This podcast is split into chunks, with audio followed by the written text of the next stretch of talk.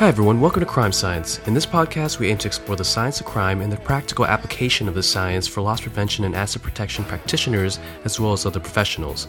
We would like to thank Bosch for making this episode possible. Use Bosch Camera's onboard intelligent video analytics to quickly locate important recorded incidents or events. Bosch's forensic search saves you time and money by searching through hours or days of video within minutes to find and collect video evidence. Learn more about intelligent video analytics from Bosch in zones 1 through 4 of LPRC's zones of influence by visiting Bosch online at boschsecurity.com. Welcome, everybody, to another episode of Crime Science, the podcast. Uh, today, we've got our uh, team. We've got a special guest coming up in a moment. Um, uh, I want to really quickly kind of go through looking, you know, some of the testing with COVID 19 looks like cases are up, case counts. Um, it's disparate. Uh, we're seeing this across the entire world, even uh, countries that have had very severe and sustained lockdowns. So it's it's a it's a highly transmissible virus um, that's not easily contained. Um, we know that there are all kind of effects from these lockdowns. They probably help bend the curve initially um, and reduce some of the hospitalizations and and really bad outcomes. Um, looks like um, COVID fatigue is starting to set in, uh, is what it's being labeled. People are trying to study and understand um, compliance levels and uh, how people are responding and reacting. Um, some of the latest uh, data are indicating that the actual fatality rate right now at this point seems to be around 0.5% um, of those that are um, diagnosed positive with COVID 19. Uh, still trying to determine is that 0.5% um, which is about five times larger than you would expect in a severe seasonal flu outbreak. Um, but at five times five means, you know, we're talking about a two, you know, we're talking about a fraction of that number, but um, we're still at 99.5% of those infected uh, don't seem to have that severe of an outcome. Um, but more to come on the research. Um, still hand hygiene, mask, and distancing to reduce the amount of viral uh, particles that one might on board, which may stave off infection or certainly more serious disease.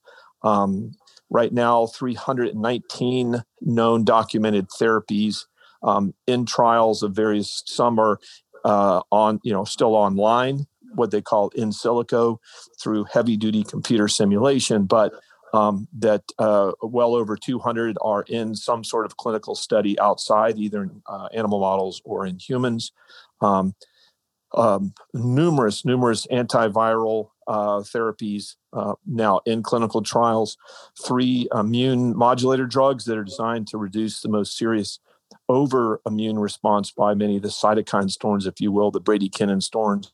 Um, so, three of those are just getting ready to go into phase three trials, um, more cell based, um, as well as more anticoagulants. I know here at the University of Florida, uh, another cocktail, including they're also looking at anticoagulants as treatments. Um, vaccines still now we're up to 213, of which 36 are uh, two and trials. Um, so there's quite a bit of activity around the globe. Um, activity, it's amazing and incredible to see these. Uh, there's a united front, and of course, with modern technology, scientists can maintain up to the second on what others are seeing and doing, uh, what they're finding. Uh, but there are tens of thousands now of papers, research papers, which is un- almost undigestible. Uh, but again, with the advent of artificial intelligence, um, trying using that type of technology um, to go through and make sense of what's coming out, but then also separate what's have been seriously peer reviewed and those that are pre peer review. Um, we'll switch over here to looting and violence. Uh, many of you saw that Walgreens announced that they had to invest over $35 million in restoring their stores just in the Chicago area due to rioting and violence. Um, and that's just in one one market, if you will. Um, we saw that this type of violence is sustained across the board. I, I talked to a vice president who one of first has had to be uh, restored 11 times. They've put several million dollars into one just one location as an example. Um, but we see that the rioting and looting uh, has been somewhat persistent over the years. It's in, it's very intense now. Uh, continue the, these acute flare-ups, uh, but we even see when the Lakers uh, won the NBA championship, the celebrations there in LA um, by the center. Um, the CVS was looted, almost completely destroyed. Starbucks, IHOP, um, buses. So writing's not, of course, limited to this violence um, to uh, other social issues. Uh, looking ahead, what's LPRC up to to help support uh, the the over 60 major retail chains we're we're working with and conducting research for. We've got a 2020 election call. Uh, when you all hear this, we'll be past that.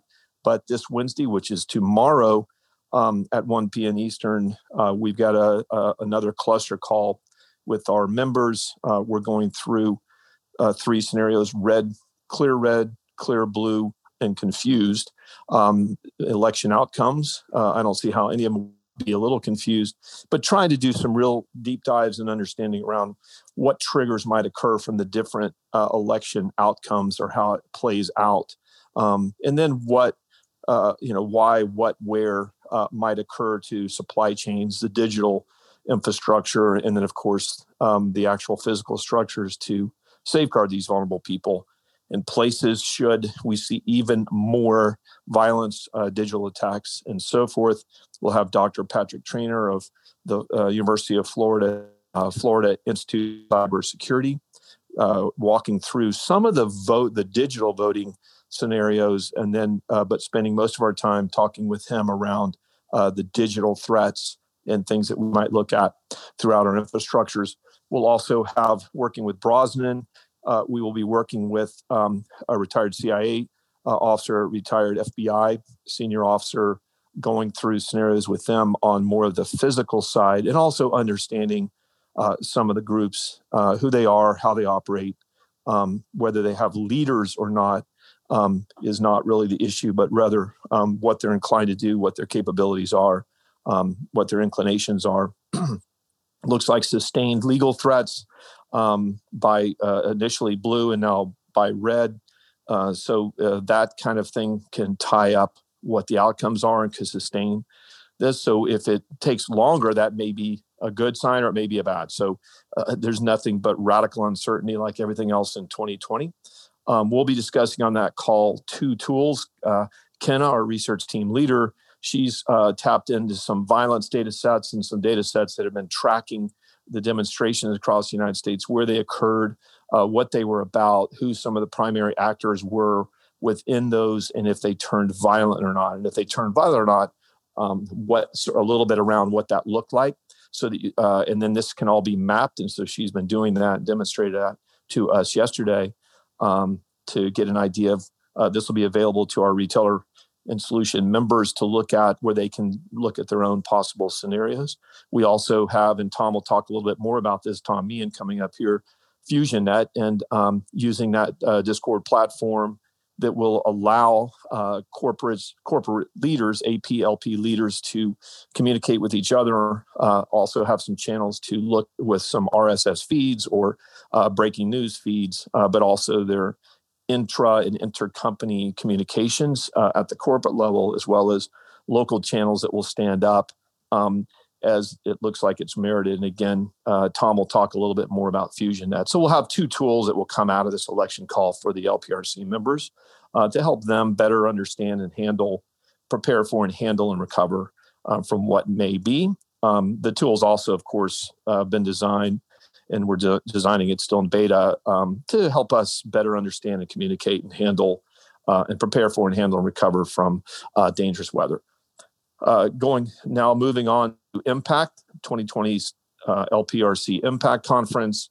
Uh, again, we've talked about it. I, I, think it was just a tremendous success. I've never seen better content at a loss prevention or asset protection um, conference uh, in my career, and I started going in the late 80s um, to the NRMA, which became NRF, and the IMRA, which became RILA's um, conferences back then, as well as ASIS, or what we called as is back then. Um, but that content will be available at lpresearch.org. Some uh, great content, great panels with uh, informed speakers, and, and very well orchestrated. I would highly recommend you all go on there. Some of the new Innovate video that came from that or was not actually shown during Impact will also be available for those that want to learn a little bit more about it. Uh, at Innovate, I've mentioned uh, artificial intelligence, particularly computer vision, uh, that we've been working with. So we've got now uh, uh, two curbside pickup uh, projects. The one I can't really describe that is in zone four or the parking lot working on. We are also using it, of course, and working with retail with companies and retailers on some of the things everybody knows: elevated body temperature detection, no mask detection, social distancing or physical distancing violations. Um, things to help there. And, and again, we continue to work on obtaining a data set, um, action data set around harmful behaviors in the stores and lots um, that we got a grant from from the University of Florida Informatics Institute. Um, we've got uh, some uh, two robotics projects uh, that I'm able to collaborate on with the industrial systems engineers here with Dr. Bo Yi Hu. Um, that I'm excited about. So, a lot of cool things going on with Innovate. Uh, the virtual reality, the VR uh, lab, the platform um, is becoming more amazing every week. Um, I'm excited about that. We're talking with the retailer right now that would like to use it to um, better understand and look at different characteristics of their store. But you can now get in there and change almost everything about it there with the different layers and do it pretty easily.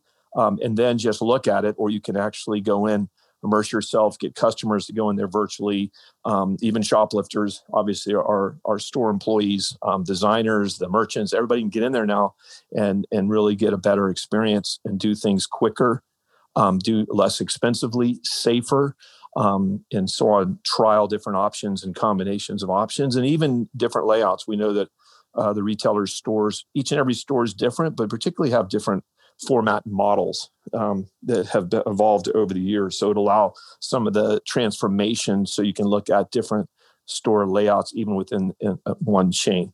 So exciting things, um, a ton of research going on. Uh, we're going to have uh, Kenna Carlson come on from LPRC and describe in an upcoming episode what the 2020 and then the upcoming 2021 LPRC research agenda looks like, what we're emphasizing, what projects are underway or, or in planning. Um, we'll have uh, Dr. Corey Lowe, one of our research scientists, describe also some of the project that he projects he's involved in.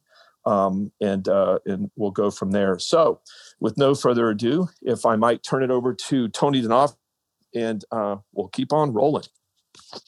Thank you very much, Read, uh, for that great update. Uh, it's really my great pleasure this morning to introduce our special guest, Terry Gainer. Uh, Terry is the founder of the Terrance W. Gainer LLC, a security and business development firm. In 2014, the United States Senate appointed Chief Gainer as the 38th United States Senate Sergeant of Arms, a combination of 11 years of service on Capitol Hill and Sergeant of Arms and Chief of the United States Capitol Police. Terry began his law enforcement career as a police officer in the Chicago Police Department, rising to the ranks. An accomplished attorney, Terry serves as chief legal, legal officer of that department before he entered the Illinois state government as deputy inspector general and deputy director of the Illinois State Police. He served in the, at the U.S. Department of Transportation as special assistant to the secretary before being appointed as director of the Illinois State Police. Terry also served as executive assistant chief of police to the Metropolitan Police Department, and four years later was selected to be the chief of the U.S. Capitol Police. He then uh, entered the private sector as a chief executive officer responsible for a multi-billion dollar innovative law enforcement program supporting military operations in Iraq and Afghanistan Terry is a decorated combat veteran serving in Vietnam and retired as a captain in the United States Navy Reserve. His degrees include a bachelor's degree in sociology, a master's in science management, a juris degree, doctor's degree, and an honorary doctor of humane letters. So it's my really, really great pleasure to introduce Terry Gainer. Tony, thank you very much. It's great to be with you. And uh, much of what was uh, Read was mentioning, I think, is appropriate to comment on. So I thought maybe in the next few minutes we could talk about the election situation going on in various cities and how police are responding, and what the uh, crime trend is, and what some of our major concerns are. So first, let's talk about the elections because it's looming. All the police departments across the United States are very concerned about what may come out of that. And Read mentioned the whole issue about riots and disorders. So when you think of the election coming up, along with the potential of some decisions being made in major cases that uh, uh, led to some of the major rioting, whether it's in Minneapolis, Atlanta, uh, Louisville, sometimes we think there's a little bit of ten, uh, like a tinderbox out there waiting for a spark the things to go v- very bad. So police departments are doing such uh, things like this. Minneapolis, for instance, is uh, creating a position called sergeant at arms, a term I'm familiar with, where they will have someone at each polling place to try to be the eyes and ears of the city or the county and keep peace in that way. Uh, New York, it's an all hands on deck situation, so they'll have as many officers as they can working in those various polling places. And I noticed Miami uh, just recently announced that they're canceling all days off during that time frame. And Chicago Police is doing something similar. Uh, Tony mentioned what I have been doing. I currently work projects for the Justice Department in Cleveland, uh, St. Louis, Saginaw, Michigan, uh, Gary, Indiana. So I have a good sense of what's going on in these various cities. And everybody's a little bit concerned about what the elections may bring as the voting is being tallied and what the outcome may be depending on who wins and who loses. So there'll be a lot going on there. And I suppose it comes as no surprise to you that being a retailer, being a police officer, or being a chief is very difficult during this time. So while all that is going on, here are some of the crime tr- trends, and I'm sure you're pretty much aware of this. Murders, non fatal shootings are up in almost every major jurisdiction where there's been substantial increase. And I'll give you an example. In New York City, all of last year, they had 264 murders. So far this year, they've had 354. At the same time, their budget has been reduced by a half a billion dollars. They're down some 2,600 officers. So you see not only from a police response, but that what that means to retailers and what the expectation is of police responding to that. Uh, I notice also in Oakland, they've had a 50% budget reduction. Their murders are up almost double from the last year, and our non-fatal shootings are uh, going in the same way. And uh, the police in uh, almost ma- every major city, uh, the re- the uh, the number of officers is being reduced through retirements, um, and the hiring problem that's uh, been ongoing in those cities. So there's just a combination of things that make this all very difficult. And I'm sure you've talked before about how prosecutors, or what attitude they're taking towards uh, theft from retail establishments. So police departments are trying to figure out what the city wants the police department to do, what the business community wants us to do. Now, here's the other thing speaking of crime science. You know, the uh, Uniform Crime Reporting uh, reports each year to the FBI about what the crime stats are across all those various crimes. Since 1980, the FBI has been trying to switch to a uh, um, a new program, NIBRS, the National Incident Reporting System, which is much more detailed and requires a lot more work. Unfortunately, um, only about 75% or less of the cities are prepared to go to that new NIBRS system. What that really means come January 1st, 2021, 25% or so of the cities across the United States won't be able to submit their data to the FBI, in which in turn won't make that data available to the likes of the business community or city administrators. So it may be one thing that you and uh, your constituents, uh, your members want to take a look at. Where is your particular jurisdiction in its reporting efforts uh, to the FBI? But here's some good news. Not everything is completely bleak. I think police departments are trying to be very innovative, as you are, in running your businesses on what they can do. And I'll give you, for instance, Norfolk re- recently announced a program. Uh, uh let me back up a little bit. You probably know that about 80% of the calls to police departments probably don't actually require the presence of a police officer. And that may have an unfortunate consequence for retailers. But one of the things Norfolk is doing is they're going to have call screeners talk to the caller and try to get some sense of whether that's an emergency situation. If it is not, and likely it will not be an emergency, they're going to uh, then set the caller up to a Zoom meeting with the police department. So, uh, police departments are going to try to use the same type, type of thing that uh, most businesses are doing now in this COVID period to go to uh, uh, online reporting and conversations with the public. In uh, Chicago, they've set up strategic decision support centers in all their 23 districts across the city trying to get timely data to police departments, to the officers in a particular district, so they can be more responsive as to what the problem areas are in the district and who the problem troublemakers are. In San Francisco, they recently announced that the fire department and health services will send individuals to those calls that traditionally have been responded to by police officers, all those mental health cases. And there's some estimate that 20 to 25 percent of the calls that go to police departments really require intervention from a health perspective. And so San Francisco is going to try something radically different. Uh, Saginaw Police Department, given that the interactions with the city, with the public is so limited because of COVID, they're going to try front porch roll calls that are Zoom oriented. So everybody's trying to take a little bit of use of the technology to accommodate reduced numbers reduced budget, and increased crime. I hope that answers some questions or gives you some thought. Tom, we're going to switch it back over to you.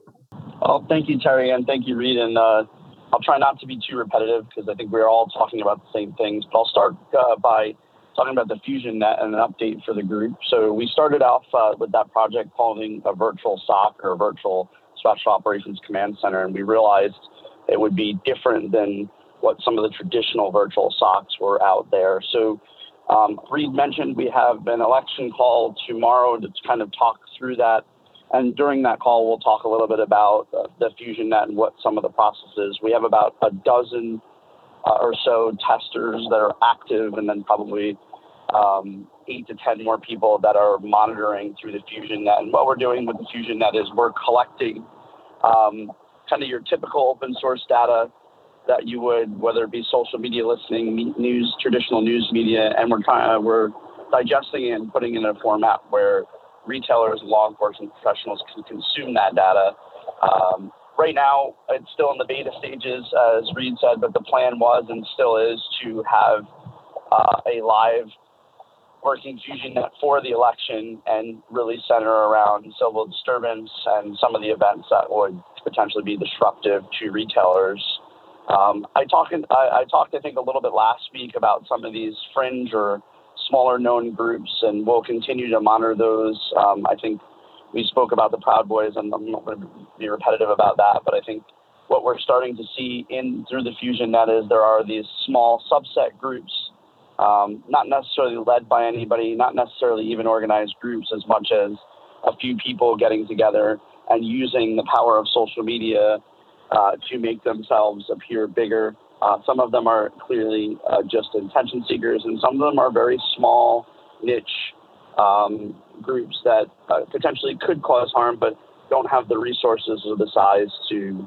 really make an effect. So we're going to talk a little about that, and then I'll talk a little bit about um, kind of the subject of social media. And for those of us that have are into the social media world and following the news, there was a New York Post article uh, regarding Biden that Twitter censored, and there was a lot of backlash and a lot of um, information that went around that. And um, as always, we're going to stay neutral and not really talk so much about the article, but I had a, a, lot of questions on why and how Twitter would do that, and its free speech, and among uh, other things. Regardless of what position you take, the social media, whether it be Facebook, Instagram, and Twitter, are in a very precarious situation because they have this format where people can go and, and publish information. So there are some human driven decisions where there are things that go for review, there are options to press a button to flag, and then there are some algorithms that pick things up. And one of the challenges uh, with this is that there are going to be things that are caught in that fishnet um, that necessarily shouldn't be and that become very politically charged. Uh, in this particular instance, what I wanted to talk about is the importance of when you're using social media for um, uh, threat intelligence or brand awareness, we need to keep be mindful of that. Uh, there are a lot of things that are baked into social media that will allow and will and can make things get lost in there. So it's important to have a multifaceted program. This is where the fusion net came from, where you're not focused on one source or one uh, curriculum of source. So using Twitter as the example of uh, it is a, a consumption tool, but there are things that will get filtered out both by design from an algorithm standpoint and also by this filtering side. Twitter took an unusual stance and, and um, Jack Dorsey did apologize for the way it was portrayed, but didn't really get into the specifics of what the the um, the future would be. And there was a lot of misinformation around other things that were being blocked. Really, uh, to round it out, the important part here is to understand that in your program, to make sure that you're doing some validation and fact checking yourself. And a lot of times, and I hate to say this, but you just got to use common sense. If it doesn't make sense, it probably isn't true. Uh, and Read and I were talking about this offline, and Twitter allows you as an individual to flag a post. And if enough people flag a post, the algorithm will stop that post. So it's important to know that when you have fringe groups, whether they're the left or the right, they can effectively change the narrative in social media by flagging and by uh, basically counter posting. So just uh, keep in mind in the next 10 days or so that social media is a great tool to communicate and to look at for a threat intelligence tool. But it's really important that you have a variety of sources and validation methods. And that's one of the things we're going to focus heavily on in the Fusion Net.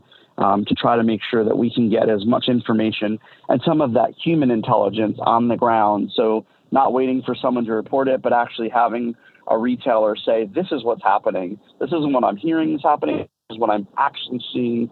This is what my folks on the, our ground are saying. And here is some video or photos to support it. That'll really help in, in those situations there. And then I'll just round it out with the continuing to drive the awareness on the cyber front. Um, this is a, a you know a, a, perfect storm between COVID, civil unrest, and the election, where bad actors are really taking advantage of you know the the vulnerabilities related to a connected world. Uh, I can tell you that there have been numerous, numerous phishing attacks around the election and COVID 19. Um, they're up over a thousand percent, and emails that really are targeted to get someone to click on a link and give some information or share a password. So I know that I've probably said it hundreds of times, but be very mindful, especially now, um, to pay extra special attention to those messages and those links that you're getting and not just clicking on them. So, in the interest of time, I'm going to turn it over to Tony. Thank you very much, uh, Tom, and great content so far. So let me wrap it up as I do every week by talking about some of the other retail industry trends that are taking place. And I'm going to start with the consumer. There was a new KPMG Global Consumer Survey, Wave 5, that looked at what's happening in the mind of consumer. And This was actually a global uh, survey, and it actually included the United States, but multiple other major markets. So consumers see the current challenges for the next for the new normal to extend for the next 12 months. Net spend is expected to be down 22% over the next 12 over the next six to 12 months. Personal safety has moved into a top three purchase uh, decision criteria. So number one is the value for money. Number two is the ease of buying. Number three is my personal safety. Number four is trust in the brand. And number five is uh, consumer experience. So it gives you an idea how safety is still a very important part for uh, consumers. Net trust in retail companies actually declining. It was down 4% versus uh, pre COVID 19, and that's a drop of negative 7% in 11 weeks. Uh, spending in grocery stores continues to increase by 11% in the next six to 12 months, but uh, we're going less and uh, we're spending more on each trip. Non grocery, which is the problem, is actually going to drop 34% in the next uh, six to 12 months. And then, interestingly enough, from the survey, what would convince shoppers to return to large stores? The top three for groceries were sanitized baskets and trolleys, provide hand sanitizers, and enforce social distancing.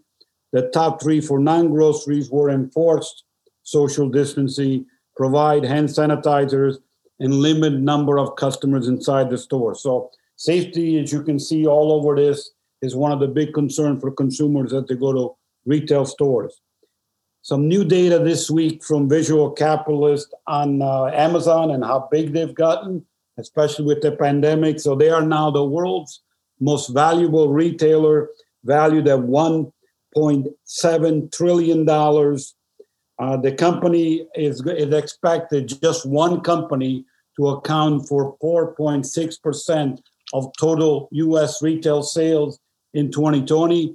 And interesting to me is where they get their money. So 50% is from all that stuff they sell you online, 12% is from their web services, uh, nearly 20% is from third party selling services, uh, 7% from subscriptions, 5% from physical stores like Amazon, uh, like Amazon Go and and uh, and also Whole Foods, and then 5% other. So uh, for a total, they had revenue of 322 billion. It gives you a size of what Amazon and what it's done in the pandemic. And let me close with the five predictions from Retail Dive for the holiday season. So expect a much longer holiday season. I can tell you it's in full gear. A successful Prime Day took place already from Amazon, which kicked it off. E commerce will be king this holiday season. Stores will fill a major role as fulfillment centers, and shipping could be an issue as there are shortage of actually shipping. And I'll talk about this more in future uh, session. And uh, consumers are going to go finally to stores less. They're going to consolidate store visits. So that's a little bit in terms of what's coming up for the holiday season. And with that, I'm going to turn it over to Read. Hey everyone, Kevin Tran here. Read had to hop off early for another call, but I'd like to thank Terry, Tony, and Tom on his behalf. And thank you to our amazing listeners. Tune in again next week for our latest and greatest episode. Thank you. Thanks for listening to the Crime Science Podcast presented by the Loss Prevention Research Council and sponsored by Bosch Security. If you enjoyed today's episode, you can find more Crime Science episodes and valuable information at lpresearch.org. The content provided in the Crime Science podcast is for informational purposes only and is not a substitute for legal, financial, or other advice. Views expressed by guests of the Crime Science podcast are those of the authors and do not reflect the opinions or positions of the Loss Prevention Research Council.